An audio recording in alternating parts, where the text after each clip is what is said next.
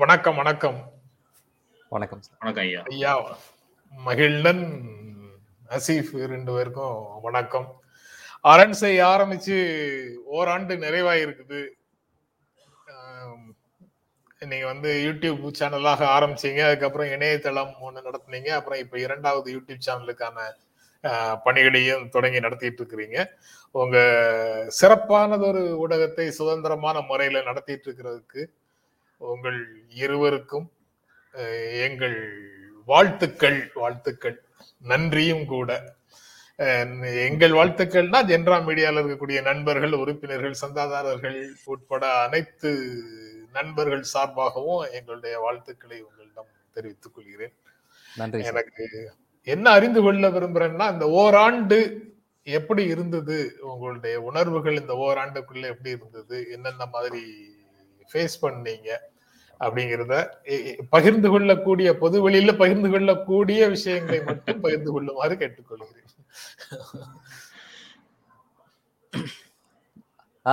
மகிழன் ஆரம்பிக்கிறீங்களா? ஐயா, இது ஒரு ஆக்சுவலி ஒரு நிறுவனம் அப்படிலாம் எதையுமே யோசிக்கல. நான் ஒரு மாடலா ஒரு மீடியா ஒரு அச்சுறுத்தல் ஏற்படுது அப்படிங்கிற பொழுது இது வந்து ஒரு நமக்கான ஒரு ஊடகம் வேணும், அது சுதந்திரமா இயங்குறது, மேலிருந்து கட்டளைகள் வராம வந்து நாமளே சுய கட்டுப்பாட்டோடு. இப்போ வந்து நமக்கு ஒரு சுதந்திரம் கிடைச்சிருக்கு அப்படிங்கிறதுனால கண்டமேனிக்கு எதையாவது பேசுறது அப்படின்ட்டு இல்லாம ஒரு நம்ம ஊடகம் என்கிற முறையில் எப்படி இயங்குவது அப்படின்னு ஒரு சட்டகத்தை நாங்களே உருவாக்கிட்டு அந்த பாதையில தான் இது வரைக்கும் நடந்துட்டு இருக்கிறோம். அதுல வந்து அனுபவங்கள் ஏராளம். இப்போ வந்து இப்போ இந்த யூடியூப் அப்படிங்கிற ஊடகம் வந்து நம்ம உருவாக்கல, நம்ம அரண்சையை உருவாக்கியிருக்கோம். யூடியூப் ஒரு பிளாட்ஃபார்மை பயன்படுத்துகிறோம். அரண்சை.com வெப்சைட், அது வந்து அது வெப்சைட் அது .com ஹையர் பண்ணி நம்ம அதில் எழுதுகிறோம்.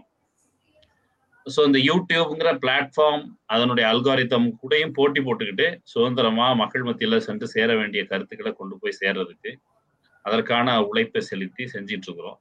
இன்னும் கற்றுக்கிட்டு தான் இருக்கிறோம். இன்னும் அது நெடுந்தூர பயணம். இப்போ வந்து ஒரு ஸ்டெப், அதுதான் ஒரு வருஷத்துல வந்து ஒரு ஸ்டெப் தான் எடுத்து வச்சிருக்கிறோம். இன்னும் நிறைய தூரம் போகணும்.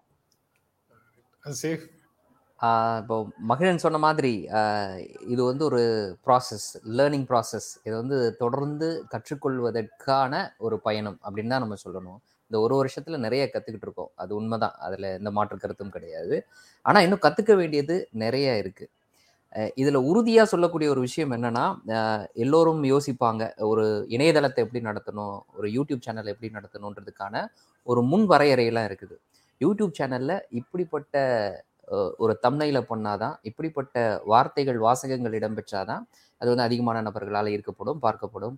அதனால் நம்ம அதை பின்பற்றணும். அப்புறம் இப்படிப்பட்ட நபர்கள் கிட்ட மட்டும்தான் நம்ம இன்டர்வியூ எடுக்கணும், இப்படிப்பட்ட விஷயங்களை மட்டும்தான் நம்ம கையில் எடுக்கணும் அப்படின்ற இந்த முன் வரையறைகள் இது எல்லாமுமே வந்து என்ன, நம்ம முன்னாடி இருந்த ஒரு ஸ்ட்ரகிள் அப்படின்னு சொல்லலாம். பல தடைகள்ல இது ஒரு மிகப்பெரிய தடை.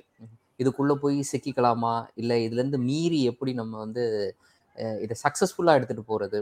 இப்போ நல்ல வீடியோ போடலாம், நல்ல ஒரு பிரச்சனையை எடுத்து அழகாக விவாதித்து நம்ம அழகாக போடலாம். ஆனால் அதை பார்ப்பார்களா எல்லாரும் அப்படின்ற ஒரு கேள்வி இருக்குது. இப்போ உதாரணத்துக்கு நான் சொல்கிறேன், சமீபத்தில் நான் ஓவராலாக இந்த ஒரு வருஷத்தில் நான் தனிப்பட்ட முறையில் எடுத்த நேர்காணல்கள்லேயே எனக்கு ரொம்ப மனதுக்கு நெருக்கமான நேர்காணல்கள்னு 1-2 நான் சுற்றி காட்டலாம். அதில் சமீபத்தில் எடுத்த இந்த LICயை பற்றியான ஒரு நேர்காணல். LIC அப்படின்ற ஒரு நிறுவனம், அந்த நிறுவனத்தினுடைய செயல்பாடு, அதை இன்னைக்கு தனியார் மயமாக்குறதுக்கு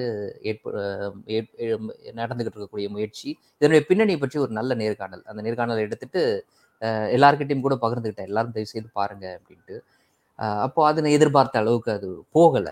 அதனால நம்ம சோர்ந்து போகிறது கிடையாது. பட் அதில் இருக்கக்கூடிய விஷயங்களை சின்ன சின்னதாக கட் பண்ணி அதை கொண்டு போய் மக்கள்கிட்ட சேர்க்கறதுக்கு இன்னொரு வழி இருக்குது, நம்மளுக்கு வந்து ஃபேஸ்புக். ஸோ அதன் மூலமாக அதை கொண்டு போய் சேர்க்கறதுக்கான வேலைகள்லாம் செஞ்சுக்கிட்டு இருந்தோம். ஸோ இதுதான் தடங்கள். இது வந்து அதிகமான மக்கள்கிட்ட போய் சேர்க்கறதுக்கு என்னென்ன வழிகள் இருக்குது அப்படின்றத கண்டுபிடிக்கிறது தான். இன்னொன்று நம்பிக்கை தரக்கூடிய விஷயம் என்னென்னா, எல்லாரும் இன்னைக்கு இணையதளம் பெரிய அளவுக்கு யாருமே படிக்கிறது இல்லை, எல்லாருமே பார்க்கறதுக்கு நகர்ந்துட்டாங்க, வீடியோக்களை தான் பார்க்குறாங்க, பெருசாக படிக்கிறது இல்லை அப்படின்னு தொடக்கத்திலே நிறைய பேர் சொன்னாங்க. எதுக்கு இணையதளத்துக்கிட்ட போய் உங்களுடைய அந்த உழைப்பை வேஸ்ட் பண்ணிக்கிட்டு இருக்கீங்க, நீங்கள் அதுக்கு நீங்கள் கூடுதலாக இதில் கவனம் செலுத்தலாம், வீடியோக்களை நிறையா போடலாம் அப்படின்ட்டு. ஆனால் அது தொடங்கினதுக்கு பிறகுதான் தெரியுது இப்படிப்பட்ட ஒரு கண்டென்ட் அப்படின்றது இன்னைக்கு வந்து ஒரு தமிழ கிடைக்கிறது அப்படின்றது ஒரு அரிதாக இருக்குது அப்படின்றத எங்களால் புரிஞ்சுக்கொள்ள முடியுது.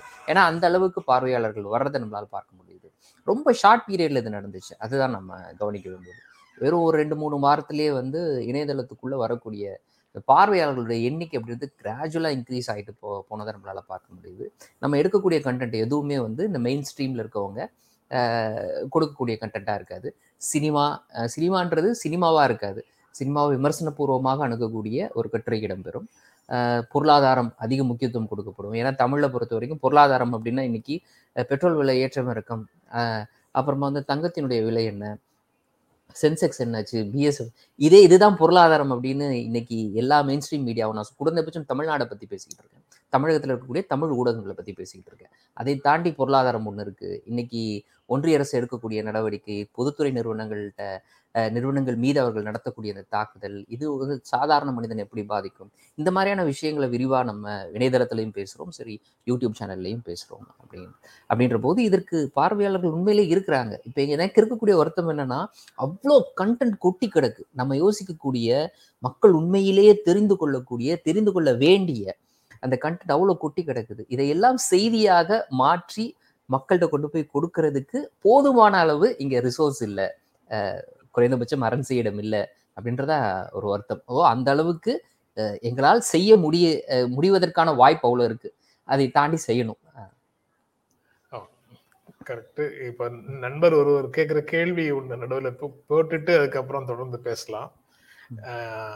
எனக்கு ஒரு கேள்வி, நீங்க நினைச்ச அளவுக்கு மக்கள் ஆதரவு கிடைச்சாச்சா அண்ணா அப்படின்னு உங்களிடம் கேட்கிறார் சீனிவாசன் முருகன் கேட்கிறார். நான் இப்ப அதுக்குதான் அந்த பதில் சொன்னேன்னு நினைக்கிறேன்.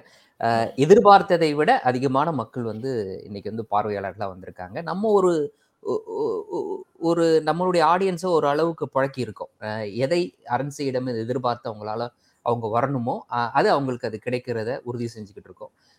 அது பெரும்பாலும் மற்ற யூடியூப் சேனல், நான் சொல்கிறது ஒரு யூடியூப் சேனல், நியூஸ் சேனலாக இல்லாமல் ஒரு சாதாரண யூடியூப் சேனல் என்னென்னலாம் கொடுக்குமோ அது மாதிரி இல்லாமல் இது வந்து ஒரு வித்தியாசமாக பலதரப்பட்ட விஷயங்களை, தொட தயங்கக்கூடிய விஷயங்களை, நான் சொல்கிறது மெயின் ஸ்ட்ரீம் மீடியா, அதனுடைய பின்னணி பற்றி முழுமையாக கொடுக்கக்கூடிய ஒரு சேனலாக இருக்குது. அதற்கு ஆதரவு இருக்குது, அதுதான் ரொம்ப முக்கியம். மெயின் ஸ்ட்ரீம் மீடியாவிலேருந்து யூடியூபுக்கு வரும்போது மெயின் ஸ்ட்ரீம் மீடியாவில் அசீஃப் உங்களுக்கு வந்து உங்களுடைய கமாண்டில் வந்து ஏகப்பட்ட ரிசோர்ஸஸ் இருந்தது, ஏகப்பட்ட சோர்ஸஸ் இருந்தது, அதாவது நியூஸ் கொண்டு வந்து சேர்க்கக்கூடிய சோர்ஸஸும் இருந்தது. இங்கே வரும்போது அது போன்ற ஒரு இன்ஃப்ராஸ்ட்ரக்சர் வந்து உங்கள் கையில் கிடையாது. அப்போ வந்து என்ன விதமான உணர்வு இருந்தது உங்களுக்கு? அது கொஞ்சம் ஒரு பெரிய ஹேண்டிகேப்பாக தெரிஞ்சுதா? அது ஒரு பெரிய தடையாக தெரிஞ்சுதா வேலை செய்கிறது? கண்டிப்பா அது தொடக்கத்துல அப்படியே பழகிட்டு வந்தோம். நம்ம ஒரு விஷயம் சொன்னா உடனடியாக அடுத்த 10 நிமிஷத்துல அந்த இடத்துல நம்முடைய ரிப்போர்ட்டர் இருப்பாரு, உடனடியாக லைவ் ஆன் பண்ணுவாரு, அங்கிருந்து விஷுவல் கொடுப்பாரு, உடனடியாக நம்ம செய்தியா கன்வெர்ட் பண்ணுவோம், நேரலையில எடுப்போம். இந்த மாதிரியாக பழக்கப்பட்டுட்டு வரும்பொழுது மொத்தமே ஒரு 4 பேர் தான், இல்லை மொத்தமே ஒரு 5 பேர் தான் அப்படின்ற ஒரு நிலைமை வரும்பொழுது நீங்க சொன்ன அந்த பிரச்சனை இருந்தது. பட் அதை ரொம்ப ஈஸியாக ஓவர் கம் பண்ணிட்டு எல்லாத்தையும் நீ எடுத்துக்க கூடாது. தொடக்கத்தில் அந்த ஒரு இது இருந்தது, எல்லாத்தையும் நம்ம எடுக்கணும், எல்லாத்தையும் செய்யணும் அப்படின்ட்டு. அதுக்கு பிறகுதான் ஒரு முடிவுக்கு வந்தோம், எல்லாத்தையும் செய்ய முடியாது, நீங்க கொடுக்க வேண்டியது என்ன அப்படின்றத நாம முடிவு பண்ணிட்டு அதை மட்டும் கொடுப்போம், அதுக்கு உழைப்பு செலுத்துவோம், இருக்கக்கூடிய ரிசோர்ஸை பயன்படுத்துவோம், இன்ஃப்ராஸ்ட்ரக்சரை பயன்படுத்துவோம்னு முடிவுக்கு வந்த பிறகுதான் அந்த பிரச்சனையிலிருந்து கொஞ்சம் வெளியில வந்தது. இப்போ முழுமையாக கூட வந்துட்டோம்னு வச்சுக்கோங்க. மகிழ்நன், இந்த மாதிரி நீங்க ஒரு இதெல்லாம் தான் நாம கொடுக்க முடியும்னு முடிவு பண்ணி சில விஷயங்களை செய்றீங்கல்ல, அது வந்து பரந்த தளத்தை வந்து திருப்திப்படுத்துமா அப்படிங்கிறது ஒரு கேள்வி. அதை வந்து ஒரு மேற்கோள் மூலமாக உங்ககிட்ட அந்த கேள்வியை கேட்கிறேன். There will always be a certain elements of extremists, right or left, who no mainstream news outlet can satisfy. வலது பக்கம் அல்லது இடது பக்கம் இருக்கக்கூடிய தீவிரமான கருத்துக்கள் கொண்டவர்களை எந்த மெயின் ஸ்ட்ரீம் மீடியாவும் திருப்திப்படுத்தவே முடியாது அப்படின்னு ஒரு மேற்கோள் சொல்லுது. அந்த மாதிரி நீங்க சூஸ் பண்ணின விஷயங்கள், நீங்க தேர்வு செய்த விஷயங்கள் வந்து பலரிடம் பலவிதமான கருத்துக்களை உருவாக்கி இருக்கும்ல, அதை எப்படி எதிர்கொண்டீங்க? இல்லை, ஒரு ப்ராசஸில் மெயின் ஸ்ட்ரீம் மீடியாவில் இருந்த பொழுது அந்த ப்ராசஸில் இட்ஸ் அ ப்ராசஸ். நம்ம வந்து நினச்ச மாத்திரத்தில் நடக்காது. சமைக்கணும்னா அதுக்கு காத்திருக்கணும், அது வேகணும்னா காத்திருக்கணும் அப்படிங்கிற ப்ராசஸ் தான். இங்கேயும் கூட நம்ம வந்து நியூஸை அந்த பிளாட்ஃபார்மை பயன்படுத்தி வெளிப்படுத்துகிறோம். ஆனால் மக்கள் அந்த அளவுக்கு நம்ம உட்பட போதுமான அளவு செய்தி ஊடகங்கள் இருக்கிற ஊடகவியலாளர்கள், வெளியில் இருக்கிற அமைப்புகள் போதுமான அளவு அந்த செய்தியை வந்து அந்த பக்கம் கொண்டு போய் சேர்க்கிற அளவுக்கான பயிற்றுவிக்கப்பட்ட மக்கள் திரள் இல்லாத உள்ளது. அது வந்து அந்த இம்பேலன்ஸ் இருக்கும். அப்போ நம்ம வந்து தொடர்ச்சியாக நம்முடைய பணி செய்து கிடப்பதேங்கிற மாதிரி அது தொடர்ச்சியாக அதை செஞ்சுக்கிட்டு இருக்கும் பொழுது அந்த பயிற்சியில் இப்போ வந்து நான் ஒரு அசீஃப் தோழர் சொன்னார் இல்லையா, மெல்ல மெல்ல ஆடியன்ஸை பயிற்சி கொண்டு வர்றது. இந்த சேனலில் இது இருக்கும். இப்போ வந்து எங்கேயாவது லைட்டாக டீவியேட் ஆனா சேனலில் வந்து கீழே திட்டுறாங்க. இப்போ ஃபார் எக்ஸாம்பிள் பெயர் குறிப்பிடவங்கள யாரையா ஒருத்தர் பேட்டி எடுத்தா, ஐயோ உனக்கு வேலை இல்லையா, டைம் பாஸுக்கு யாரையா கூப்பிட்டு பேட்டி எடுத்தியா அப்படின்னு வந்து திட்டுறாங்க. அப்போ வந்து மக்கள் வந்து பார்வையாளர்கள் அவங்க ஒரு செட் ஆஃப் தாட் ப்ராசஸ்க்கு டியூன் ஆயிருக்கிறாங்க. அந்த டியூனிங்கு இப்போ நம்மளும் கூட இப்போ ஒரு வாய்ஸ் வாய்ஸா ரெண்டு பக்கமும் சேர்ந்து தான் உழைக்க வேண்டியது இருக்குது. It's process. அது போக போக இப்போ வந்து ஒரு 6 மாசத்துக்கு முன்னால எடுத்த வீடியோ, ஐயோ போகலையே அப்படின்னு வருத்தப்பட்ட வீடியோக்கள் வந்து இப்போ போகுது. அப்போ இந்த கண்டென்ட் வந்து எடுத்து ஒரு பிளாட்ஃபார்ம்ல வைக்கும் பொழுது அது வந்து வீண் போகல, மெல்ல மெல்ல மக்கள் மத்தியில் அது போய் சேரும் அப்படிங்கிற நம்பிக்கை வருது. கண்டென்ட் வீண் போகல, லேட்டா பிக்கப் ஆகுது அப்படிங்கிறது சில அனுபவங்கள் இருக்குது. கரெக்டு. இருந்த போதிலும் நேரடியாக உங்களிடம் சுதந்திரமான ஊடகம், நீங்க அதிகமாக செய்வீங்கன்னு எதிர்பார்த்தேன், ஆனா நீங்க செய்யல அப்படிங்கிற மாதிரி விமர்சனங்கள் இருக்கா உங்களை நோக்கி வந்திருக்கிறதா? அது இருக்கும். இப்ப வந்து அவங்க சுதந்திரமான ஊடகம் அப்படின்னா அது சுதந்திரம்ங்கிறது வந்து நம்ம இந்த சப்ஜெக்டை தேர்வு செய்யற இடத்துலதான். மற்றபடி எல்லா விதத்திலும் சுதந்திரமான ஒரு ஊடகம் அது. அது வந்து நாங்க நினைச்சதெல்லாம் சாதிச்சிடும், ஒரு பயங்கரமான சக்தி இருக்குது அப்படி இல்லை, நம்ம நிறைய வரம்புகள் இருக்குது. சுதந்திரம் வந்து சிந்தனை என்கிற முறையில் சுதந்திரமான ஊடகம், ஆனா நிறைய சட்டகம் வரம்புகள் இருக்குது. அதை வந்து நம்ம அந்த பார்வையாளர்கள் அதுவும் புரிஞ்சுப்பாங்கன்னு நினைக்கிறேன். கேட்குறாங்க சிலர், ஆனா அது வந்து அதுக்கான சட்டகம் உண்டு, வரம்பு உண்டு, எடுத்த மணிக்கு எதாவது செஞ்சிட முடியாது அப்படிங்கிறது. அப்புறம் இது ரியாஸ் பானு, நீங்க மூவர் பிளஸ் ஜீவா, கார்த்தினா ஐயன் கார்த்திகேயன், செந்தில் இணைந்து தொலைக்காட்சியில் செய்தி நிறுவனம் தொடங்க வேண்டும் என்பது என்னுடைய கோரிக்கை அப்படின்னு சொல்றாங்க. இந்த கோரிக்கைக்கு பின்னால் இருக்கக்கூடிய செய்தி என்ன அப்படிங்கிறது தான் முக்கியமானது. தொலைக்காட்சி இன்று ஒன்று தேவை அப்படின்னு அவங்க உறுதியாக நினைக்கிறாங்க. தொலைக்காட்சியினுடைய இடத்தை இன்னும் யூடியூப்களால நிரப்ப முடியவில்லை அப்படிங்கிறது அவங்களுடைய உணர்வாக இருக்கலாம். அதுல இருந்து இந்த கோரிக்கை வருதா அப்படின்னு நான் உங்கள்கிட்ட கேட்கிறேன். அது இருக்கலாம், ஆனா தொலைக்காட்சிகளே யூடியூபை நோக்கி தான் வந்துட்டு இருக்கிறாங்க. நம்மளுடைய செய்திகள் போதுமான அளவு ஆன்லைன்ல இது ஆன் ஏர்ல போகாது அப்படிங்கிற போது கண்டென்ட்டா யூடியூப்ல போட்டு வைக்கணும்னு நிர்பந்தம் அவங்களுக்கு இருக்குது. அஃப்கோர்ஸ் டிவி அப்படிங்கிற பொழுது நமக்கு ஏற்கனவே இருக்கிற ஒரு மயக்கம், நம்மளும் அதுல இருந்து விடுபடலை. இப்போ வந்து யூடியூப் சேனல் எல்லாம் பார்க்குறோம் அப்படின்னாலும் நம்ம டிவி பார்க்கறத கைவிடலாம் செய்யல. ரெண்டுக்கும் பேலன்ஸ் தான். அவங்க ஒரு நல்ல கோரிக்கை வச்சிருக்காங்க, நாங்களும் அந்த கோரிக்கை வைக்கிறோம். ஆனா யார்கிட்ட வைக்கிறதுன்னு தெரியல. 3 பேரா சேர்ந்து 5 பேரா சேர்ந்து அதெல்லாம் நல்ல கோரிக்கை தான், ஆனா யாரிடம் வைப்பது? ஆனா இப்போ அவங்க குறிப்பிட்ட அந்த நபர்கள் எல்லோரோடமும் ஒரு ஒருங்கிணைவோட தான் பயணிச்சுக்கிட்டு இருக்கோம்.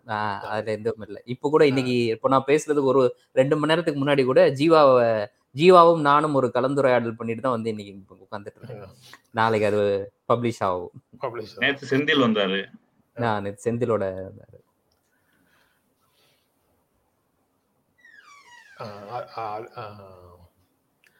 இன்னொரு கேள்வி வந்து இந்த தடை செய்யப்படுகிறதா அப்படிங்கிற கேள்வி. பிஜேபியை எதிர்க்கும் போது சேனல் முடக்கப்படுகிறது, இதை எவ்வாறு அணுக முடிகிறது உங்களால் அப்படின்னு கேட்கிறாரு மோகன்.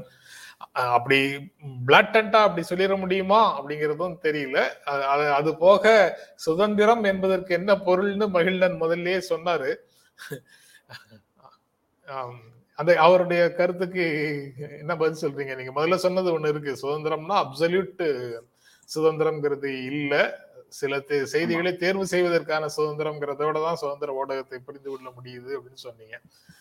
ஒரு மீடியாவினுடைய அமைப்பு, ஸ்ட்ரக்சர் ஆஃப் தி மீடியாங்கிறது எவ்வளவு தூரம் அதனுடைய செயல்பாட்டை கட்டுப்படுத்தக்கூடியது அப்படிங்கிறது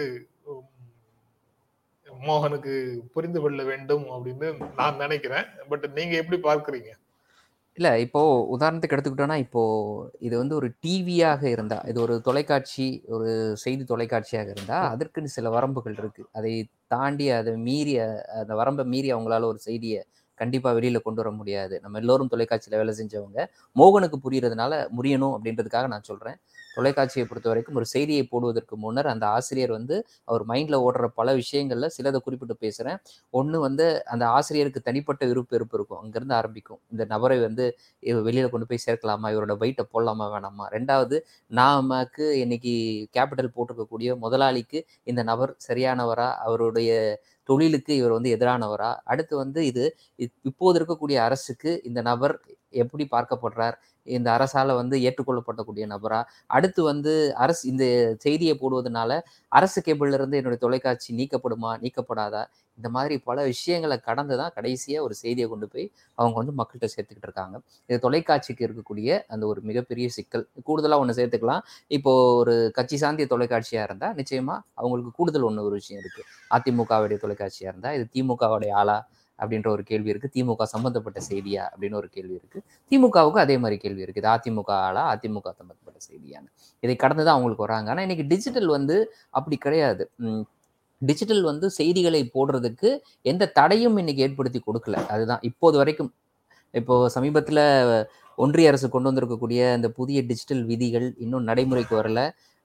இந்த இடத்துல இன்னொன்று கூட சொல்லணும்னு விரும்புகிறேன். என்னன்னா, ஒரு புறம் இந்த டிஜிட்டல் விதிகளை நடைமுறைப்படுத்துறதுக்கு ஒரு இந்திய அளவில் ஒரு தடை இருந்தாலும் கூட தொடர்ந்து மெயில் வந்துகிட்டு இருக்கு ஒன்றிய அரசுகிட்ட இருந்து, நீங்க அதை ஃபில் பண்ணிட்டீங்களா, அந்த ஃபார்ம் அனுப்பிச்சிட்டிங்களா அப்படின்னு. அது ஒரு இது வந்துட்டு இருக்கு. அது நடைமுறை வரும் பட்சத்தில் அதில் ஏதோ ஒரு பிரச்சனை வர்றதுக்கு வாய்ப்பு இருக்கு. ஆனால் இப்போதைக்கு டிஜிட்டல்ன்றது ஒரு மிகப்பெரிய அளவுக்கு ஒரு ஸ்பேஸை உருவாக்கி கொடுத்துருக்கு. இப்போ சுதந்திரம் அப்படின்றத பேசும்போது சொன்னாரு, அது இருக்கக்கூடிய சிக்கல் அப்படின்றது இதை சரியாக மக்கள்கிட்டம் கொண்டு போய் சேர்க்கணும், சரியான வடிவத்துல, அந்த அளவுக்கு தான் தடையே தவிர மற்றபடி ஒரு தொலைக்காட்சிக்கு இருக்கக்கூடிய இல்லைன்னா ஒரு செய்தித்தாளுக்கு இருக்கக்கூடிய அந்த தடை எதுவும் இப்போதைக்கு இல்லை அப்படின்னு தான் நினைக்கிறோம். இன்னமும் இந்த தளத்தை விரிவுபடுத்தணும், இந்த ஃப்ரீ ஸ்பேஸை இன்னும் விரிவுபடுத்தணும், அதை கொஞ்சம் பொறுப்போடு செய்யணும். நம்ம பொறுப்பின்மையோடு நடக்கும்போது அந்த தளத்துல ஒரு தடை ஏற்படுவதற்கு வாய்ப்பு இருக்கு. அந்த வகையில தான் அந்த சிந்திச்சு செயல்பட வேண்டியது. அசீஃபோட எல்ஐசி நேர்காணல் எங்களுக்கு நிறைய செய்திகளை தந்துச்சு. எல்லா வேலைகளையும் செய்துட்டே எங்களால கேட்க முடியுது, கண்களால் பார்க்க வேண்டிய அவசியம் இல்லை, நன்றி, வாழ்க அப்படின்னு பாரதி சொல்றாங்க.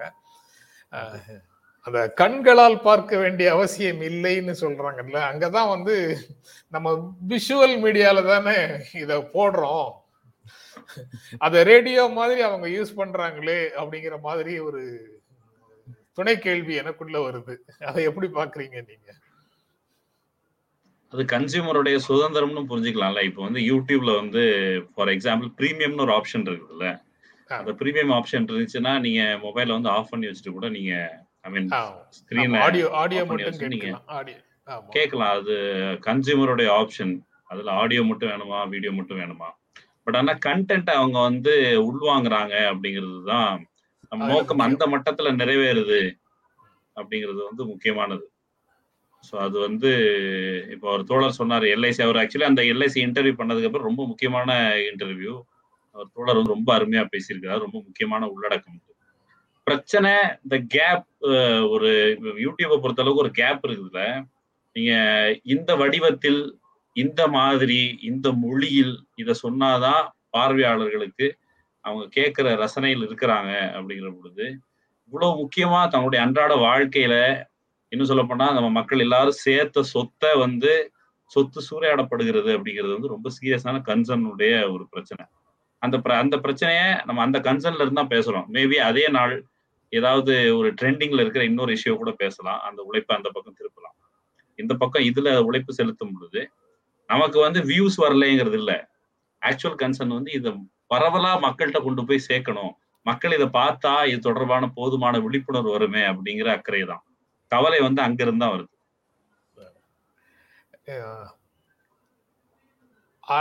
அரண்சை அது அவர் மாத்தி எழுதியிருக்கிறாரு. அரண்சைங்கிற பெயரை எப்படி தேர்ந்தெடுத்தீர்கள், ரொம்ப கேப்சராக இருக்குன்னு அமைப்பாய் திரள்வோம் கேட்டிருக்கிறாரு.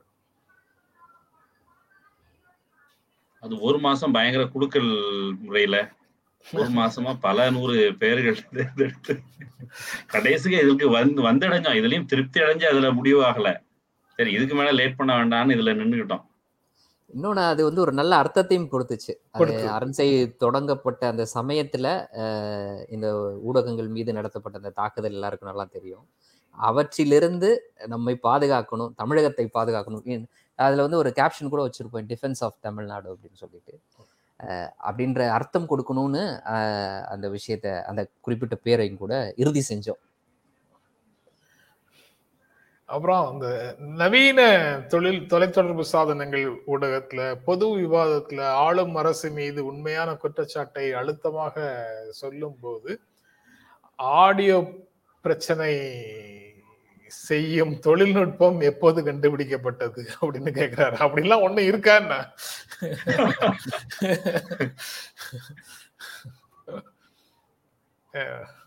மதுரை அப்படி வேண்டுமென்றே யாரும் தொழில்நுட்பத்தை வந்து பயன்படுத்தி உரையாடலை கட் பண்ற மாதிரி வேலைகள் நடக்கிறதாக நாங்க நினைக்கல, நான் நினைக்கல. நீங்க ரெண்டு பேரும் அதே மாதிரி தான் நினைக்கிறீங்களா? அப்படிலாம் ஒண்ணு நடக்கிறது இல்லைங்க, நடக்கிறது இல்ல. நாங்க அதை சிரிச்சுக்கிட்டே சொல்றோங்கிறதுனால வாய்ப்பு உண்டு. பெரும் கார்பரேட்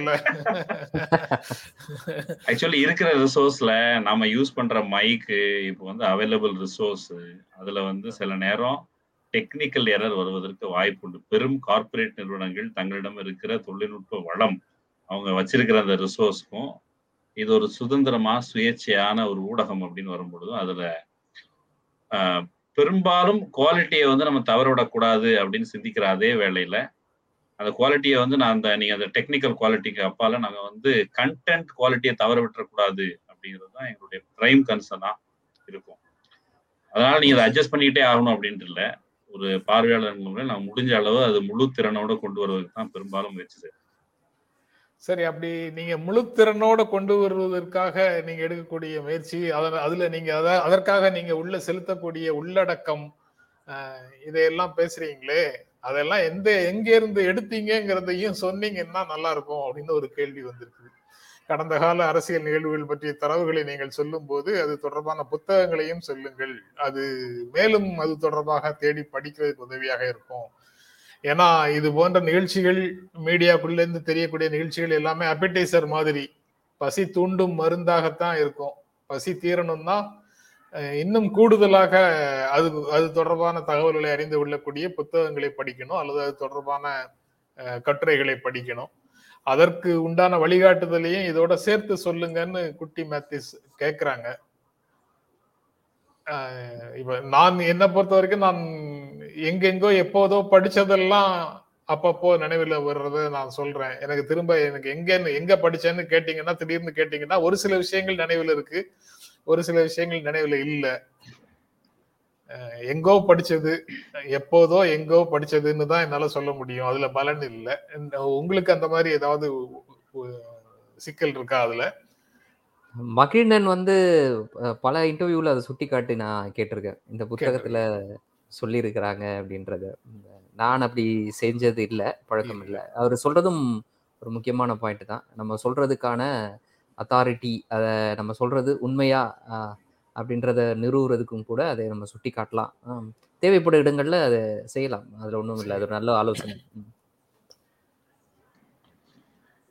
அப்புறம் இது தினமும் மனிதா நிகழ்ச்சியை காலையில 11 மணிக்கு ஹெட்செட் போட்டுக்கொண்டு வண்டியில பயணிக்கும் போது தவறாமல் கேட்கிறேன், சிறப்பாக இருக்கிறது, உங்க சேனலை பார்த்து தெரிந்து கொள்கிறேன். நன்றி நன்றி மகிழ்நாத், நன்றி மோகன்.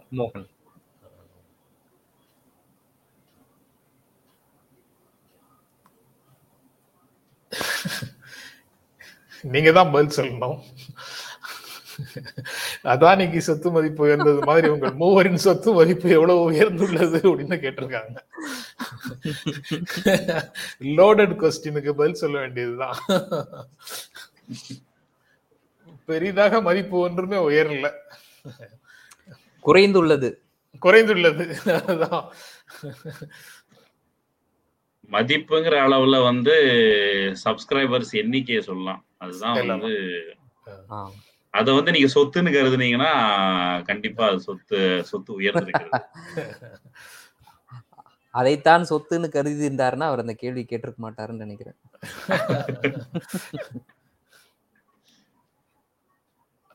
மோதி Rajendran, long time wish to see Asif Mahilnan in General Media came true today.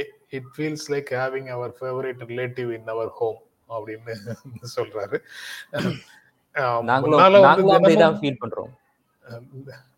முன்னால தினமும் ஒரு விருந்தினரோடு அப்படின்னு உரையாடிட்டு இருக்கும் போது அசீஃப் நிறைய தடவை மனிதாவுக்கு வந்திருக்கிறாரு. மகிழ்நன் மனிதாவுக்கு வரல, ஆனா வேறு அக்கேஷன்ஸ்ல திரைப்படம் பற்றி பேசுறதுக்கு மற்ற விஷயங்களுக்கு மகிழ்நன் வந்திருக்கிறாரு. இப்ப இருவரும் சேர்ந்து வந்திருக்கிறார்கள் அப்படிங்கிறது நீங்க சொன்னதனுடைய மகிழ்ச்சிக்கான காரணமாக இருக்கக்கூடும். ரைட். அப்புறம் எங்க மூன்று பேரையும் பற்றி பேசுவதை விட நீங்க ஏதாவது அதிகம் கேள்விகளை கேட்டீங்கன்னா நல்லது அப்படின்னு நினைக்கிறேன். மம்மணிகளான உங்க யூடியூப் தமிழ் வழி அரசியல் ஞானம் ஒன்றிணைந்து கருத்தாளமிக்க ஒரு உரையாடல் இது அப்படின்னு சொல்றீங்க. ரைட், நன்றி ரத்னசபா, நன்றி சார். அப்புறம்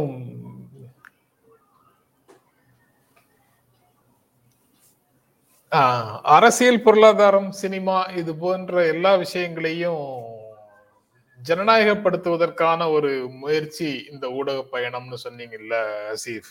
ஆமா, அதை எவ்வளவு தூரம் அதற்கான வேலைகளை செய்ய முடியுது அப்படின்னு நினைக்கிறீங்க? அந்த ப்ராசஸ எவ்வளவு தூரம், அதாவது இண்டஸ்ட்ரி ஒரு திசையில போகும்போது தனியாக ஒரு ஒரு யூடியூப் அல்லது இரண்டு யூடியூப்கள் வந்து இதை எவ்வளவு தூரம் செய்ய முடியுதுன்னு பாக்குறீங்க? இல்லை, இதை அதான் நான் சொன்னேன், முதல்ல வந்து நம்மளுக்கு ஒரு தயக்கம் இருந்தது. இதையெல்லாம் செய்தால் மக்கள் முதல்ல பார்ப்பாங்களா, நம்ம பார்த்தா தான் நம்ம அடுத்து இன்னொரு விஷயத்த செய்யணுன்றே நம்மளுக்கு ஒரு ஊக்கம் வரும், செய்வோம் அப்படின்றது. ஆனால் நான் மறுபடியும் சொல்கிறேன், இப்போ நான் கூட தனியாக மகிழ்ந்தோட பேசும் பொழுது இதை பற்றி சொல்லுவேன். நம்ம தொடங்கும்போது யோசித்தோம், இதெல்லாம் வந்து செய்தால் முதல்ல மக்கள் பார்ப்பாங்களா, படிப்பாங்களா, கேட்பாங்களான்ட்டு. இன்னைக்கு செய்யறதுக்கு அவ்வளோ இருக்கு, இவங்க பார்க்க தயாரா இருக்கிறாங்க, செய்யறதுக்கு அவ்வளோ இருக்கு. அதை செய்து முடிக்கிறதுக்கு போதுமான கட்டமைப்பு இல்லை, போதுமான ரிசோர்ஸ் இல்லைன்ற நிலைமையில இங்க நிக்கிறோம்ன்ற போது உங்களுடைய கேள்விக்கான விளக்கம் வந்துடும் நினைக்கிறேன். செய்ய முடியுது, செய்யறதுக்கான வாய்ப்பு இருக்கு. சப்போர்ட்டும் ரிசோர்ஸஸையும் நம்ம பலப்படுத்தி கொண்டே போனால் ஆமா அதை உறுதியாக செய்ய முடியும் கண்டிப்பா. குட்டி மேத்திஸ் இன்னொரு கருத்து சொல்லியிருக்கிறாங்க. மகிழ்நன் அண்ணா தீண்டாத வசந்தம்ங்கிற புத்தகத்தை பற்றி கூறினாரு, பயனுள்ளதாக இருந்தது, நன்றிகளுடன் மேலும் எதிர்பார்க்கிறேன் அப்படின்னு சொல்றாரு. அப்புறம் அரண்சை ஊடகத்தின் உண்மை ஊழியர்களுக்கு நெஞ்சார வாழ்த்துக்கள். அரண்சை ஊடகம் எப்போதும் அறம் செய்ய ஆசை. மனிதா நிகழ்ச்சி மனதை துடிக்கிறது. ஜென்ராம் சாருக்கு வாழ்த்துக்கள். நன்றி. அப்புறம் best wishes to Aransei on its first anniversary. In the platform la விவாத நிகழ்ச்சிகளை நடத்த முன்வரலாமே அரசியல் தொடர்பான அப்படின்னு கேட்கிறாரு. அது செய்யலாம் தான், ஆனா அதுல ஏதோ ஒரு தடை இருக்குது. எனக்குள்ளேயும் ஒரு மனத்தடை இருக்குது. நானும் 2-3 முறை அதற்கான முயற்சிகளை எடுத்துட்டு அது ரெகுலரா செய்ய முடியாம அப்படி விட்டுட்டேன். நீங்க எப்படி பார்க்கறீங்க? அது 3-4 பேரோடு ஒருவரோடு நடத்துற உரையாடல் வந்து எளிதாக ஒரு முழுமையடைவதை நோக்கி போற மாதிரி தெரியுது. ஒரு 2-3 பேரோட, அதாவது ஒரே நேரத்துல எல்லாருடைய கருத்துக்களையும் ஒரு சேர கேட்கிறது அப்படிங்கிற ஒரு எதிர்பார்ப்பு பழக்கம் காரணமாகவோ அல்லது ஆர்வம் காரணமாகவோ நேயர்களுக்கு இருக்கு. அந்த கேள்விகளை திரும்ப பலர் கேட்கிறாங்க. அதை எப்படி பாக்குறீங்க? ஒரே கோணத்துல இல்லாம ஒரு 4 பேர் சேர்ந்து உரையாடுவது அப்படிங்கிற பொருளை கொஞ்சம் டோன் டவுன் பண்ணிக்கிட்டாரோ மல்லு கட்டுறது அப்படிங்கிற பொருளை கொஞ்சம் வேற மாதிரி புரிஞ்சுக்கிட்டாலும் அது வந்து சுவாரஸ்யமா இருக்குங்கிற முறையில. ஆனா மெயின் ஸ்ட்ரீம் மீடியால ஏற்கனவே அந்த டிபேட் ஷோஸ் நடக்கும் பொழுது நம்ம அந்த அதுக்கான பொருத்தமான அந்த கெஸ்ட் அவங்கள கோஆர்டினேட் பண்ற வழக்கமா பிரைம் டைம்ல சாயந்தரம் 7 மணி 8 மணி ரொம்ப அரிதலும் அரிதாகதான் நம்ம வந்து ஆட்களை வெளியில இப்போ வந்து ஒரு பக்கம் பல்வேறு சிந்தனை கொண்டவர்களை ஒரு இடத்துல வந்து ஆர்கனைஸ் பண்ணி வைக்கிறது. அப்புறம் வந்து பார்வையாளர்களும் கூட ஒரு செட் ஆஃப் ஆடியன்ஸ்க்கு பழகி இருக்கிறாங்க, செட் ஆஃப் ஐ மீன் ஸ்பீக்கர்ஸ்க்கு, ஆமா கெஸ்ட்டுக்கு. ஸோ அது வந்து ஒரு ப்ராசஸ் தான். மேபி அதை கண்டிப்பா ட்ரை பண்ண தான் வேணும், நடைமுறை சிக்கல் தான் கண்டிப்பா. நானும் அசீத்துடன் அதை பேசிட்டு இருக்கோம், சீக்கிரமே வந்து அன்றாடம் அது மாதிரியான விவாத நிகழ்ச்சிகள் நடத்தணும்னு. ஆமா, அந்த விவாத நிகழ்ச்சி நடத்துறதுன்றது ஒரு ஒரு சாதாரண விஷயமும் கிடையாது. ஜென்ராம் சாருக்கு வந்து அது ஒரு நல்லா தெரியும். ஒரு நாள் முழுவதும் வந்து சரியான நபரை தேர்ந்தெடுக்கிறதுக்கு ஒரு நாள் முழுவதும் கூட செலவிடுவோம். அப்புறம் தொலைக்காட்சிகள்னா அவங்கக்கிட்ட வந்து அந்த இன்ஃப்ராஸ்ட்ரக்சர் இருக்கும். உடனடியாக ஒரு நபர் வர முடியலன்னா காரை அனுப்பி அவரை கூப்பிட்டு வர்றது, லைவியோ யூஸ் பண்ணுறது, ஓபியை யூஸ் பண்ணுறது. ஸோ இப்படிப்பட்ட ஒரு இன்ஃப்ரா இருந்தால் விவாத நிகழ்ச்சி அப்படின்றத கண்டிப்பாக செய்யலாம். நம்மக்கிட்ட இருக்கிறத வச்சுட்டு செய்கிறது அப்படின்றது அது ஒரு முழுமையடையாதுன்னு எனக்கு தோணுது. எல்லாருக்கிட்டையும் வீட்டில் ப்ராட்பேண்ட் இருக்கணும், அந்த டைமில் செய்கிற டைமில் ப்ராட்பேண்ட் வேலை செய்யணும், இவ்வளோ சிக்கல்கள் இருக்குது. அவங்க குடும்ப சூழல் வந்து வீட்டுக்குள்ள இருந்து அவர் பேசுவதை அனுமதிக்கணும். அந்த மாதிரி அதை ஒட்டி நிறைய சிக்கல்கள் இருக்கு, உண்மைதான். அவர்களை கொண்டு வந்து இங்க ஒரு அரங்கத்துல உட்கார வச்சு ஷூட் பண்றதுக்கு இங்க போதுமான அரங்கம், எக்யூப்மெண்ட்ஸ், இந்த மாதிரி விஷயங்கள் வேணும். மூவருக்கும் நரக மாளிகை புத்தகம் வாசிக்க பரிந்துரை செய்கிறேன் அப்படின்னு ஜெயக்குமார் சொல்றாரு. அதை பற்றி நிறைய செய்திகளை படிச்சிருக்கிறோம், வாங்கி படிக்கணும். ரைட்டு. அரசியல் தலைவர்களை வச்சு விவாதம் நடத்த முடியாதா அப்படின்னு ஒரு கேள்வி. மோகன் விடமாட்டேங்கிறாரு. மோகன் சரி, அதான் விவாதம் நடத்த வேண்டும்ன்றதான் விருப்பம். இப்போ இருக்கக்கூடிய சூழல்ல அதுல இருக்கக்கூடிய அந்த ப்ராக்டிக்கல் டிஃபிகல்ட்டிஸ் அதை பற்றி இப்போ சொன்னோன்னு நினைக்கிறேன், அதை புரிஞ்சிருக்கும்னு நினைக்கிறேன். இவ்வளவு இருக்கு பிரச்சனைகள், இவ்வளவு இருக்கு. அரசியல் கேள்விகளுக்கு பதில் சொல்ற மாதிரி வேண்டான்னு நினைச்சேன், நான் ஊடகங்களை பற்றி மட்டும் பேசலாம்னு நினைச்சேன். பட் மோதி ராஜேந்திரன், நீங்க கேட்குற கேள்வி வந்து நான் போட்டுட்டு எடுத்துடுறேன். Why do you think Raja feels Stalin to be more dangerous than Kalaignar? Is it because of his soft approach அப்படின்னு கேட்குறீங்க. தனித்தனியாக இது தொடர்பாக வீடியோக்கள் போட்டிருக்கிறாங்கன்னு நினைக்கிறேன்.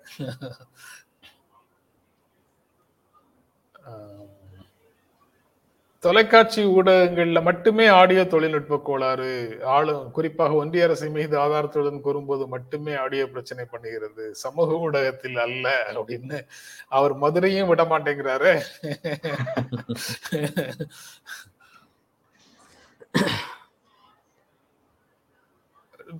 நீங்க தொலைக்காட்சியில் அவர் லைவ் வியூ அப்படின்னு சொன்னார்ல, அதுல வர்ற கோளாறுகளாக கூட இருக்கலாம் நினைக்கிறேன். ஸ்டுடியோவுக்குள்ள இருக்கிறவங்க பேசும்போது அந்த தொழில்நுட்ப கோளாறு பெரும்பாலும் வருவது இல்லை. ஏன்னா நாங்கள் அந்த பணியில சில ஆண்டுகள் தொடர்ந்து வேலை செஞ்சுட்டு தானே இங்க வந்திருக்கிறோம். அங்க லைவ் வியூல வந்து பிரச்சனை பண்ணோம். அது இந்த மாதிரி இன்டர்நெட் தொடர்பான அந்த மாதிரியான பிரச்சனைகள் இருக்கும்போது அந்த லைவ் வியூல பிரச்சனை வரலாம். ஸ்டுடியோவுக்குள்ள கொண்டு வந்து இருந்து பேசக்கூடியவர்களிடத்துல அந்த பிரச்சனை வந்ததாக தெரியல.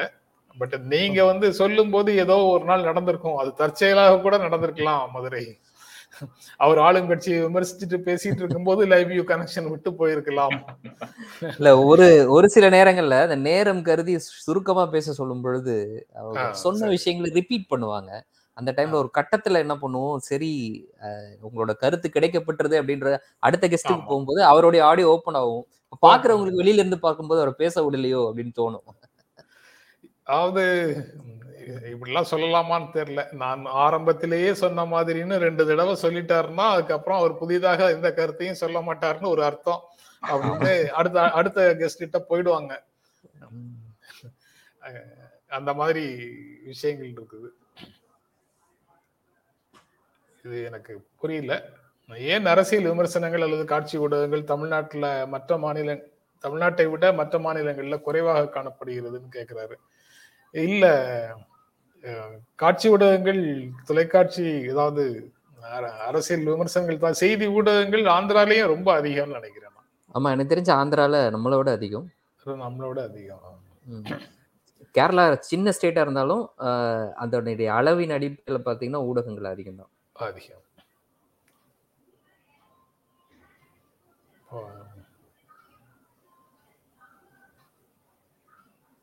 மகிழ்நன் சிறப்பான பதிவுகளை தொகுத்து வழங்குகிறார், வாழ்த்துக்கள்.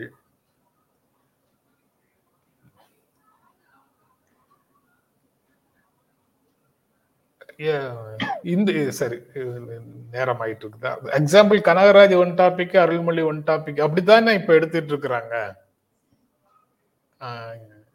இப்ப எல்லா யூடியூப்லயும் கிட்டத்தட்ட இதே போலதான் எடுத்துட்டு இருக்கிறாங்க. ஒரு நபரிடம் மட்டும் பேசுவதாகத்தான் எடுத்துட்டு இருக்கிறாங்க.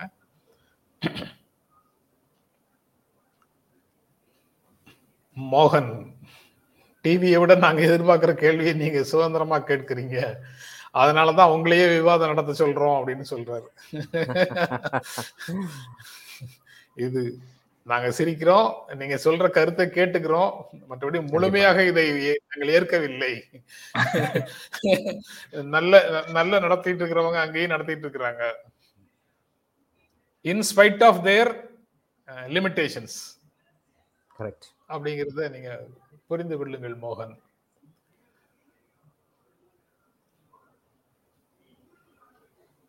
ஓகே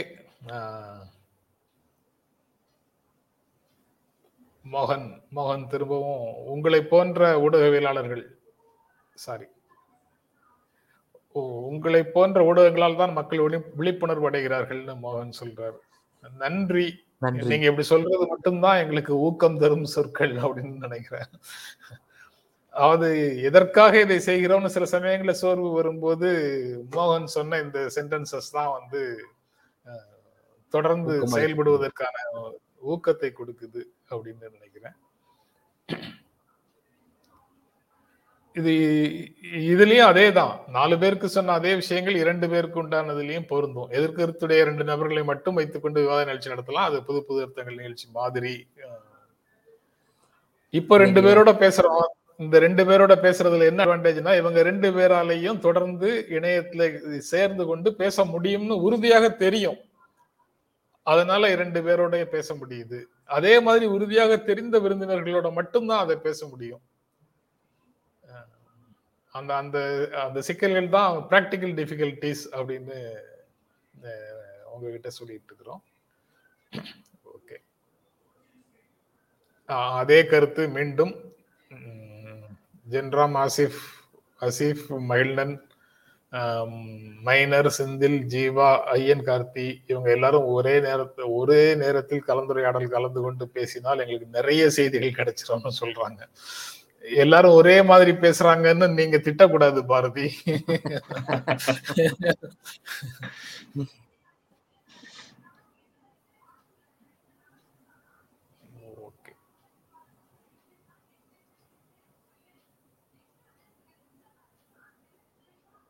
இதுவும் உங்கள் மூலமாக நிறைய உண்மை தகவல்கள் தெரிந்து கொள்ள முடிகிறது, அதனால செய்தி நிறுவனம் தொடங்குங்கள்ங்கிற கோரிக்கையை வைத்தேன். நான் தெரிந்து கொள்கிற இந்த உண்மைகளை நிறைய மக்களுக்கு போய் சேரவில்லையே என்பது என் வருத்தம்னு ரியாஸ் சொல்றாங்க. அதான் ரியாஸ்க்கு சொல்ல வேண்டிய பதில் என்ன அப்படின்னா, இன்னைக்கு செய்தி தொலைக்காட்சிகளை விட இன்னைக்கு டிஜிட்டல் ஊடகங்கள் கொண்டு போய் சேர்க்கக்கூடிய விஷயம் அதிக மக்கள்கிட்ட கொண்டு போய் அந்த விஷயங்களை சேர்க்குது அப்படின்றது என்னுடைய புரிதல். நான் இது வரைக்கும் இந்த ஒரு வருஷத்தில் இதை பார்த்த விஷயத்துல இருக்கு. ஏன்னா உதாரணத்துக்கு சொல்கிறேன், நாம் தொலைக்காட்சிகளில் நேரலை, பல இடங்களில் வந்து நேரலை வந்திருக்கிறேன், நான் செய்தி வாசிச்சிருக்கேன், லைவ் ப்ரோக்ராம் பண்ணியிருக்கேன். இதெல்லாம் பண்ணியிருந்த போதும் கூட பொது இடங்களில் போகும்பொழுது என்னை வந்து யாருமே அடையாளம் தெரியாது.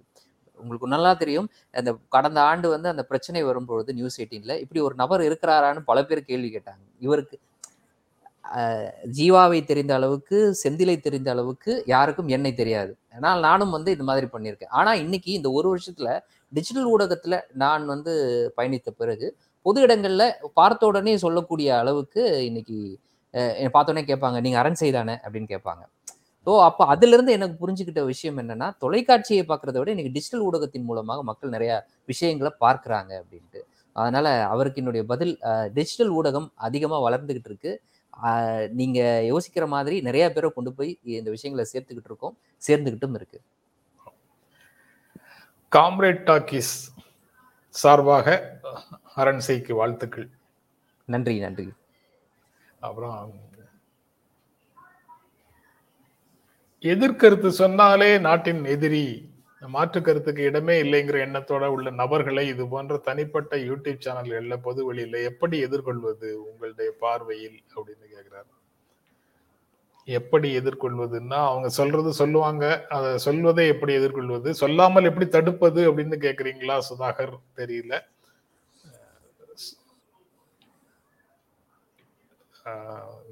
நீங்க நீங்க சொல்லுங்க ரெண்டு பேர்ல யாராவது. இல்ல, அவர் எதிர்கொள்வது மாற்று கருத்து அப்படின்ற ஒரு விஷயத்தை அவர் வைப்பதற்கு அவருக்கு உரிமை இருக்குது, உரிமை இருக்குது. அதை கொடுக்கறது தான் அதோட பதில். எதிர்கொள்வது அப்படின்னு சொன்னா அவரை எப்படி நம்ம சைடுக்கு வின்னவர் பண்றது அப்படின்னு நீங்க கேக்குறீங்களா? எல்லாரையும் வின்னவர் பண்ணணுங்கிறது நடக்காது, அதற்கான முயற்சியும் கூட அவசியம் இல்லை.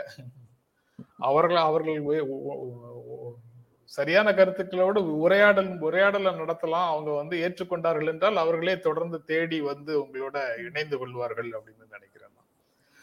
ஆக்சுவலி அதுல ஒரு இன்னொரு புள்ளியும் சொல்றாருன்னு நினைக்கிறேன். எதிர்கருத்து சொன்னாலே நாட்டின் எதிரி, நீ ஒரு ஆன்டி இண்டியன் அப்படின்னு சொல்றதான் அவர் கேக்குறாருன்னு நினைக்கிறேன். இப்போ உங்களை ஆன்டி இண்டியன் சொன்னா நீங்க அதை எப்படி எதிர்கொள்வீங்க? கடந்துதான் போவோம். ஆமா, மகிழ்நன் என்னை பற்றி சொல்லக்கூடாதுன்னு நான் மகிழ்நன் சொல்ல முடியுமா? மகிழ்நன் என்னை பற்றி என்ன சொல்லணுமோ அதை சொல்லிட்டு தான் இருப்பாரு. அது ரொம்ப அவதூறாக இருந்தது அப்படின்னு நான் ஃபீல் பண்ணேன்னா அந்த அவதூறுகளுக்கு எதிராக காவல்துறையில ஒரு புகார் கொடுக்கலாம். நம்மை போன்றவர்கள் அது போன்ற புகார்கள் கூட கொடுக்கறது இல்லை, அந்த வழிமுறையையும் தேர்வு செய்யறது இல்லை. அவர் சொல்வதற்கு அவருக்கு உரிமை இருக்குதுன்னு சொல்லிட்டு கடந்து போகிற மாதிரி தான் நம்மில் பலரும் இருக்கிறோம். வேறு சில நம்மை போன்ற நண்பர்கள் வேறு சிலர் உடனடியாக புகார் கொடுக்குறாங்க. பட் அந்த ரெண்டுல எது சரிங்கிற விவாதத்துக்குள்ள நம்ம போக விரும்புறது இல்லை. அது அவரவர்கள் தான் முடிவு செய்யணுங்கிறது தான் சரியானது அப்படின்னு நினைக்கிறேன். எங்க மூணு பேரையும் ஒரு வழி பண்ணாம விட மாட்டீங்க ஜெயக்குமார். நீங்க அப்படி சொல்ல முடியாது. அப்படி ஒரு உணர்வு உங்களுக்கு இருக்கு. மாற்றி மாற்றி சில நண்பர்கள் இதே வார்த்தைகளை பயன்படுத்தி எங்களிடம் கேள்விகள் கேட்கிறீர்கள் என்றால் இதற்கு நாங்க பதில் சொல்ல வேண்டியதில்லை. தொலைக்காட்சியில விவாதங்கள் நடத்தக்கூடியவர்கள் இதுல இந்த கருத்தை உள்வாங்கி கொள்ள வேண்டும் அப்படின்னு சொல்லிட்டு நாங்க இதுல இருந்து நகர்ந்துடுறோம். அப்படித்தானா? நீங்க கூடுதலாக சொல்லணுமா? இல்ல அதான் அவருக்கு அந்த விஷயம் சொன்னது புரிஞ்சிருக்கும்னு நினைக்கிறேன். அது நிச்சயமாக நடத்தணும். டிஜிட்டல் ஊடகம் நாளைக்கு ஒரு ஸ்ட்ரீமிங் சேனலா மாறுறதுக்கான வாய்ப்பும் இருக்கு. இப்ப நீங்க யூடியூப்ல மாறி மாறி ஒரு நாளைக்கு 4 வீடியோ போடுறோம். அது இல்லாம 24 மணி நேரமும் செய்தியை கொடுக்கக்கூடிய ஒரு சேனலாக மாறக்கூடிய காலம் வரும். அதற்கு மிகுந்த பொருட்செலவாகும், மிகப்பெரிய கட்டமைப்பு தேவை. ஒரு சேனலுக்கு தேவையான எல்லாமுமே தேவைப்படும் எனக்கு தெரிஞ்ச ஆல்மோஸ்ட்.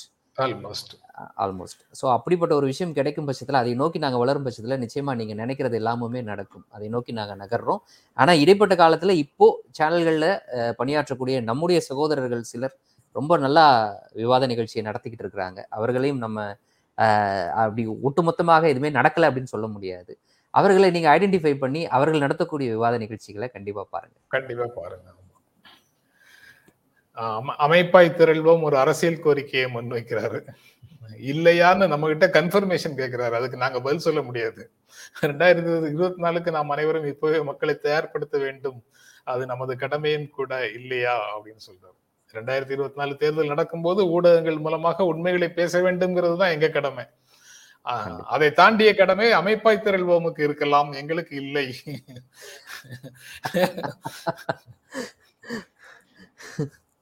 நாடாளுமன்ற கட்டணம் உருவாகிட்டு இருக்குங்கய்யா. அதுல அவரு மக்களை திரட்டுறதுக்கான ஒரு நாடாளுமன்ற கட்டணம் உருவாகிட்டு இருக்குது. அவர் நாடாளுமன்ற கட்டணத்தின் மூலமாக மக்களை யாரோ தயார்படுத்திட்டு இருக்கிறாங்க அப்படின்னு சொல்றீங்களா? இது ரொம்ப முக்கியமான கேள்வி கேட்டிருக்கிறாங்க. தொலைக்காட்சி சேனல்கள்ல வேலை பார்க்கும்போது கிடைத்த அளவிற்கு வருமானம் கிடைக்குதா?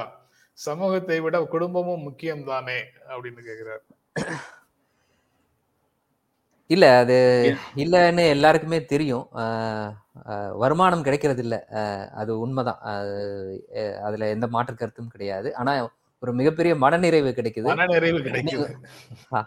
இன்னொரு விஷயம், நீங்க அடுத்த கேள்வி கேட்கலாம், மனநிறைவு சோறு போடுமா அப்படின்னு. போடாதுதான். மனநிறைவோடு பொருளாதாரத்தையும் பெருக்கிக் கொள்றதுக்கான வாய்ப்பை நோக்கி போய்கிட்டு இருக்கோம். இன்னும் அதை அடையல, அதை நோக்கி நகர்ந்துட்டு இருக்கோம். முழு நம்பிக்கை அப்படின்றது உங்கள் மாதிரியான பார்வையாளர்கள் பொதுமக்கள் மீது வைத்துதான் இன்னைக்கு போயிட்டு இருக்கோம். கண்டிப்பா அடைந்துருவோன்ற ஒரு நம்பிக்கை இருக்கு. இந்த ஒரு வருஷம் நம்மளுக்கு கற்றுக் கொடுத்த பாடம் அது. கடைசி கேள்வியாக இதை வச்சுக்கலாம். ரத்ன சபாபதி, இதுக்கு நாங்க பதில் சொல்லல, நான் சொல்லல, அவங்க ரெண்டு பேரும் சொல்றாங்களா, அவங்க சாய்ஸுக்கு விட்டுருவோம். ஆனா இது ஒரு கண்டென்ட், அதை அவங்க போய் தனியாக கூட காணொலி போடுவாங்க. 67க்கு முன்னால அரசுகள் எதுவுமே செய்யாதது போல ஒரு பேச்சு அதிகமாக ஊடகங்கள்ல பேசுறாங்களே அப்படின்னு கேக்குறாரு. அது தொடர்பாக இப்ப விரிவாக பேச முடியாது, அதுக்கு பின்னால இருக்கக்கூடிய அரசியல் எல்லாமே பேச வேண்டியது இருக்கும், அது விரிவாக பேச முடியாது. பட் கண்டிப்பாக இது தொடர்பாக ஏதாவது யாரோடையாவது உரையாடுகிறோம் அல்லது நாங்களே பேசும்போது இதை பற்றி பேசுகிறோம், இன்னொரு நாள் பேசலாம் அதை பற்றி. ரத்ன சபாபதி, நான் கடைசி கேள்வின்னு சொன்னா வரிசையா 2-3 கேள்வி போடுறீங்க, இதுக்கு பதில் சொல்லுங்க. கொட்டி மேத்யூஸ் தான், அவர் திரும்ப விட மாட்டேங்கிறாரு. சில விவாதங்களின் காணொலி பார்க்கும் போது எங்களுக்கு கோபத்தையோ அல்லது பதட்டத்தையோ தருது, நீங்க எப்படி நிதானமாக எதிர்கொள்கிறீர்கள்?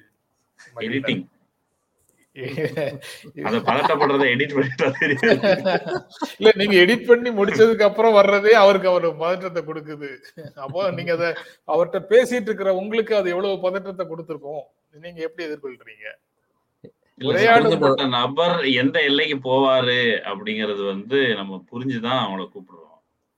அவங்க அத இப்போ நான் அவர்கிட்ட பேசுறது முக்கியமா அல்லது பார்வையாளர்களுக்கு அதை கடத்துவது முக்கியமா அப்படின்னா, நான் பேசுறது தனிப்பட்ட முறையில போன் பேசி கூட பேசலாம், சண்டை போடலாம், மல்லு கட்டலாம்.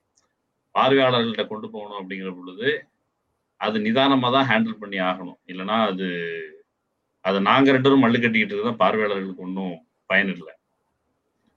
ஸோ அது அதாவது நிதானம் நிர்பந்தம். சார் நிதானம் நிர்பந்தம். அப்புறம் Ganesh, gym Ganesh with India, I agree with Asif sir. Apart from NDTV many do not watch any news channel and only watch your social media news channels அப்படின்னு சொல்றாரு. அப்படி இருந்தால் எங்கள் நன்றியும் அன்பும். மகிழ்ச்சி. நம் கருத்திற்கு நந்தகுமார் சொல்றாரு, நம் கருத்திற்கு எதிர்கருத்து வரும்போது அது நேர்மையற்று இருந்தால் நமக்கு அறச்சீற்றம் வருகிறது அப்படின்னு சொல்றாரு. அது என்ன பதில் சொல்றது? இப்ப இதை பற்றி பேசுவதற்கான தகுதியை நானும் இழந்து விட்டேன்னு நினைக்கிறேன். அது நேர்மையற்று இருந்தால் அப்படிங்கிறது கொஞ்சம் அந்த சமயத்துல சிக்கல் வருது, எமோஷனல் ஆக்குதுங்கிறது உண்மைதான். அதை அவ்வளவு எளிதாக கடந்து போக முடியறது இல்லை. அத நேர்மையோட அவங்க கருத்துக்களை முன் வச்சாங்கன்னா அரசு தரப்புல சொல்லக்கூடிய விஷயங்கள் நியாயமான கருத்துக்கள், நமக்கே நிறைய கருத்துக்கள் தெரியும். ஆனா அந்த கருத்துக்களை கூட விவாதத்துக்கு வரக்கூடியவர்கள் முன்வைக்கிறது இல்லை. அத ஒரு இப்போ முதலாளித்துவம் வெர்சஸ் சோசியலிசம்னு பேசினாங்கன்னா முதலாளித்துவத்திற்குள்ள முதலாளித்துவத்திற்கென்று சில நேர்மைகள் இருக்கு, நியாயமான போட்டி நிறைந்த சந்தைன்னு இருக்குது. அந்த மாதிரி கூட ஒரு சமூகத்துல நடக்கவில்லை என்று பேசும்போது அது நடக்குது அப்படின்னு சொல்லி அந்த மாதிரி முயற்சிகளுக்குள்ள அவங்க யாரும் போகிறதே இல்லை. அனைத்து விதமான முறைகேடுகளையும் நியாயப்படுத்தி பேசும்போது அந்த இடத்துல கொஞ்சம் அதற்கு நேர் மாறான உண்மைகளையும் மக்களுடைய வாழ்க்கையிலிருந்து எடுத்து காட்ட வேண்டிய அவசியம் விடுகிறது. இந்த 2 நூற்றாண்டுகள் நமக்கு கொடுத்த மதிப்புமிக்க மதிப்பீடுகளை உயர்த்தி பிடிக்க வேண்டிய சூழல் விடுகிறது. சுதந்திரம், சமத்துவம், சகோதரத்துவம், மதச்சார்பின்மை போன்ற மதிப்பீடுகளை உயர்த்தி பிடிக்க வேண்டிய தேவை வந்து விடுகிறது அந்த மாதிரி நேரத்துல.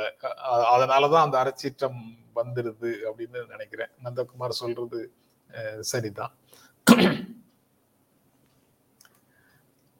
சரி, நம்ம பேரலை ஹேக் பத்தி ஒரு கேள்வி கேட்டிருக்காங்க, அதுக்கு ஏதாவது நீங்க சொல்றீங்களா? இப்படி செய்ய முடியுமா, இதை எப்படி எதிர்கொள்கிறீர்கள் அப்படின்னு கேக்குறாங்க. கண்டிப்பா செய்ய முடியும்னா யூடியூபே சொல்லுது. தொடர்ந்து நடந்திருக்குது அந்த மாதிரி. யூடியூப் ரூட்டர்ஸ் அப்புறம் புதிய தலைமுறையே 2-3 முறை ஹேக் பண்ணாங்க. எனக்கு இப்போ சமீப காலத்திலேயே கூட புதிய தலைமுறை சேனலை 2-3 முறை ஹேக் பண்ணாங்க. அதற்கு முன்னால இடைப்பட்ட காலத்துல யூடியூப் ரூட்டர்ஸ் ஒரு முறை பண்ணாங்க. இப்போ பேரலை ஹேக் செய்யப்பட்டிருக்கிறது. அது என்ன மாதிரி சூழல்ல அது நடக்குது அப்படிங்கிறது நீங்க சொல்ல முடியுமா மகிழ்நன்? ஏதாவது இருக்கா அப்படி? நீங்க எடுத்தீங்களா இல்ல ஒரு தேவா எடுத்தாரா? நம்ம இந்திரகுமார் நான் போனேங்க. ஆக்சுவலி அது டெக்னிக்கலா அது வந்து யூடியூபை பொறுத்த அளவுக்கு யூடியூப் ஒரு பிளாட்ஃபார்ம் நமக்கு ப்ரொவைட் பண்றாங்க, நம்ம கண்டென்ட் போட்டுட்டு இருக்கோம். ஆனா யூடியூப் ஒரு சேஃப் பிளாட்ஃபார்மா அப்படின்னு கேட்டா, யூடியூப் வந்து நீங்க உங்க பாஸ்வேர்டை சேவ் பண்ணி வச்சுக்காங்க, எந்த டிவைஸ்ல லாகின் பண்ணி சேவ் பண்ணி வச்சிருக்காங்கன்னு சொல்றாங்களே ஒழிய, இன்னும் சொல்ல போனா நம்ம கேள்வி கேட்டா ஒரு போட் தான் ஆட்டோமேட்டிக்கா ரோபோ மாதிரியே தான் ஏதோ ஒன்று பதில் சொல்லுது. அதுக்கு பிறகு ஆக்டிவா ஒரு மனிதரிடம் இருந்து பதில் வருவது அப்படின்னா அது 2 நாள் தாமதமாகிற மாதிரியான சூழல் தான் நிலவுது.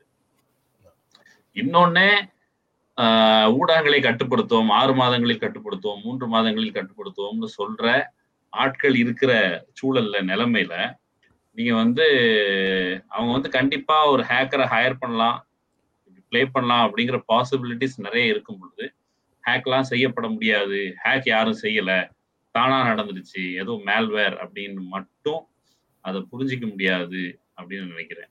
அப்படிங்கிறப்போ இது வந்து ஏதோ ஒரு எதாச்சியா நடந்துருச்சு அப்படின்னு கடந்து போறதுக்கு இல்லை. இப்போ வந்து அவங்க வெளிப்படையா நான் வந்து நாளைக்கு உன்னை கொலை பண்ணிடுவேன்னு யாரோ ஒருத்தர் சொல்றாரு, ஏதோ கொலை நடந்துருது, அப்போ வந்து அவர் மேல சந்தேகம் வர்றது ரொம்ப ரொம்ப லாஜிக்கலி நியாயமானது. அப்ப அவங்களை சம்பந்தப்பட்ட நபர்களை சந்தேகப்படதான் வேணும். ஆனா அவர் தான் பண்ணியிருந்தாருங்கிறத அப்படிங்கிறதுக்கு ஒரு உறுதி ஒன்றும் கிடையாது.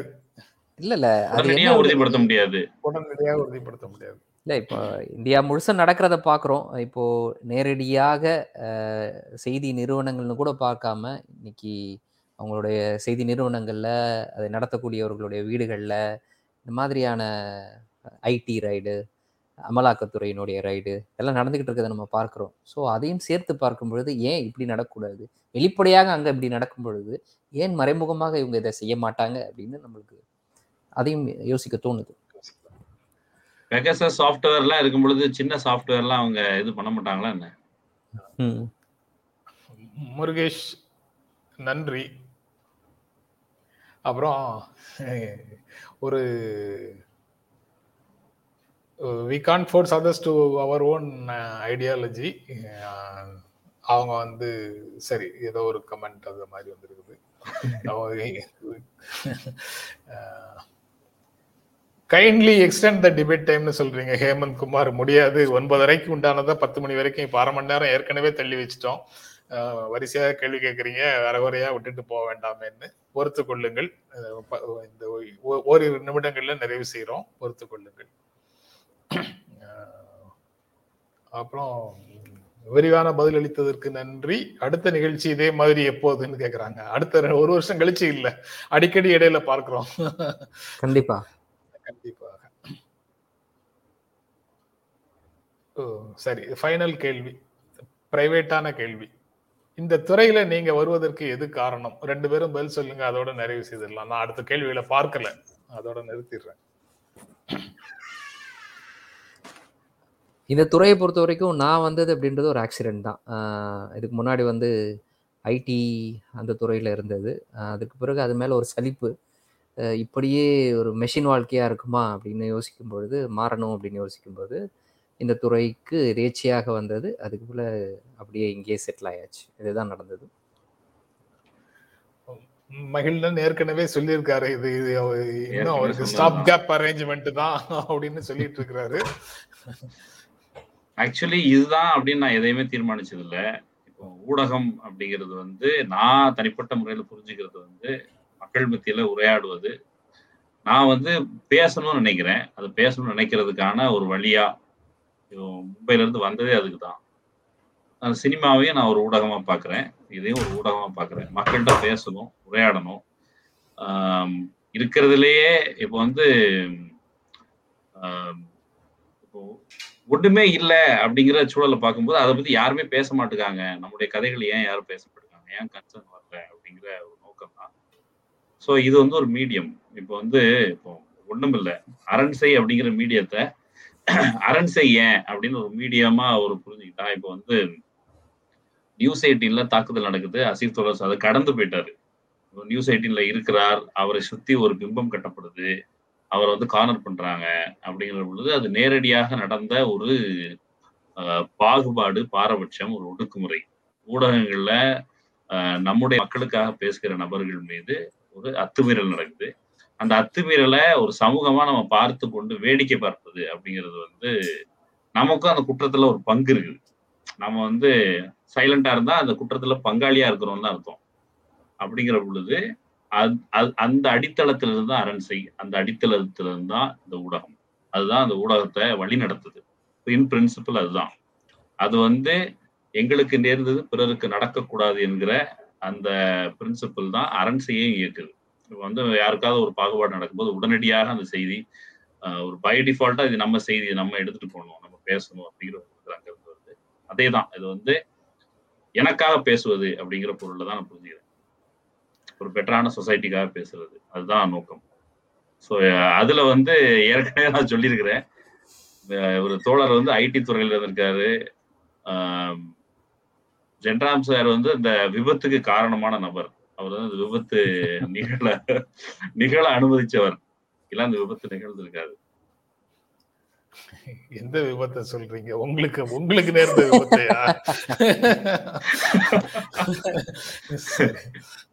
ரொம்ப நன்றி ஆசிஃப், மகிழ்ந்தன் இருவருக்கும் ரொம்ப ரொம்ப நன்றி. நிகழ்ச்சியை பார்த்துட்டு நண்பர்களுக்கு வாழ்த்தும் சொல்லி அவர்களோடு உரையாடிய நண்பர்களுக்கும் அன்பும் நன்றியும், எங்கள் மூவரின் அன்பும் நன்றியும். மீண்டும் சந்திப்போம். நன்றி, வணக்கம். எங்களுடைய வீடியோ உங்களை நேரடியாக வந்து சேரணும்னா ஜென்ரா மீடியாவை சப்ஸ்கிரைப் பண்ணுங்க. இது குறித்த அப்டேட்ஸ் உங்களை வந்து சேர்வதற்கு பெல் ஐக்கானை கிளிக் பண்ணுங்க.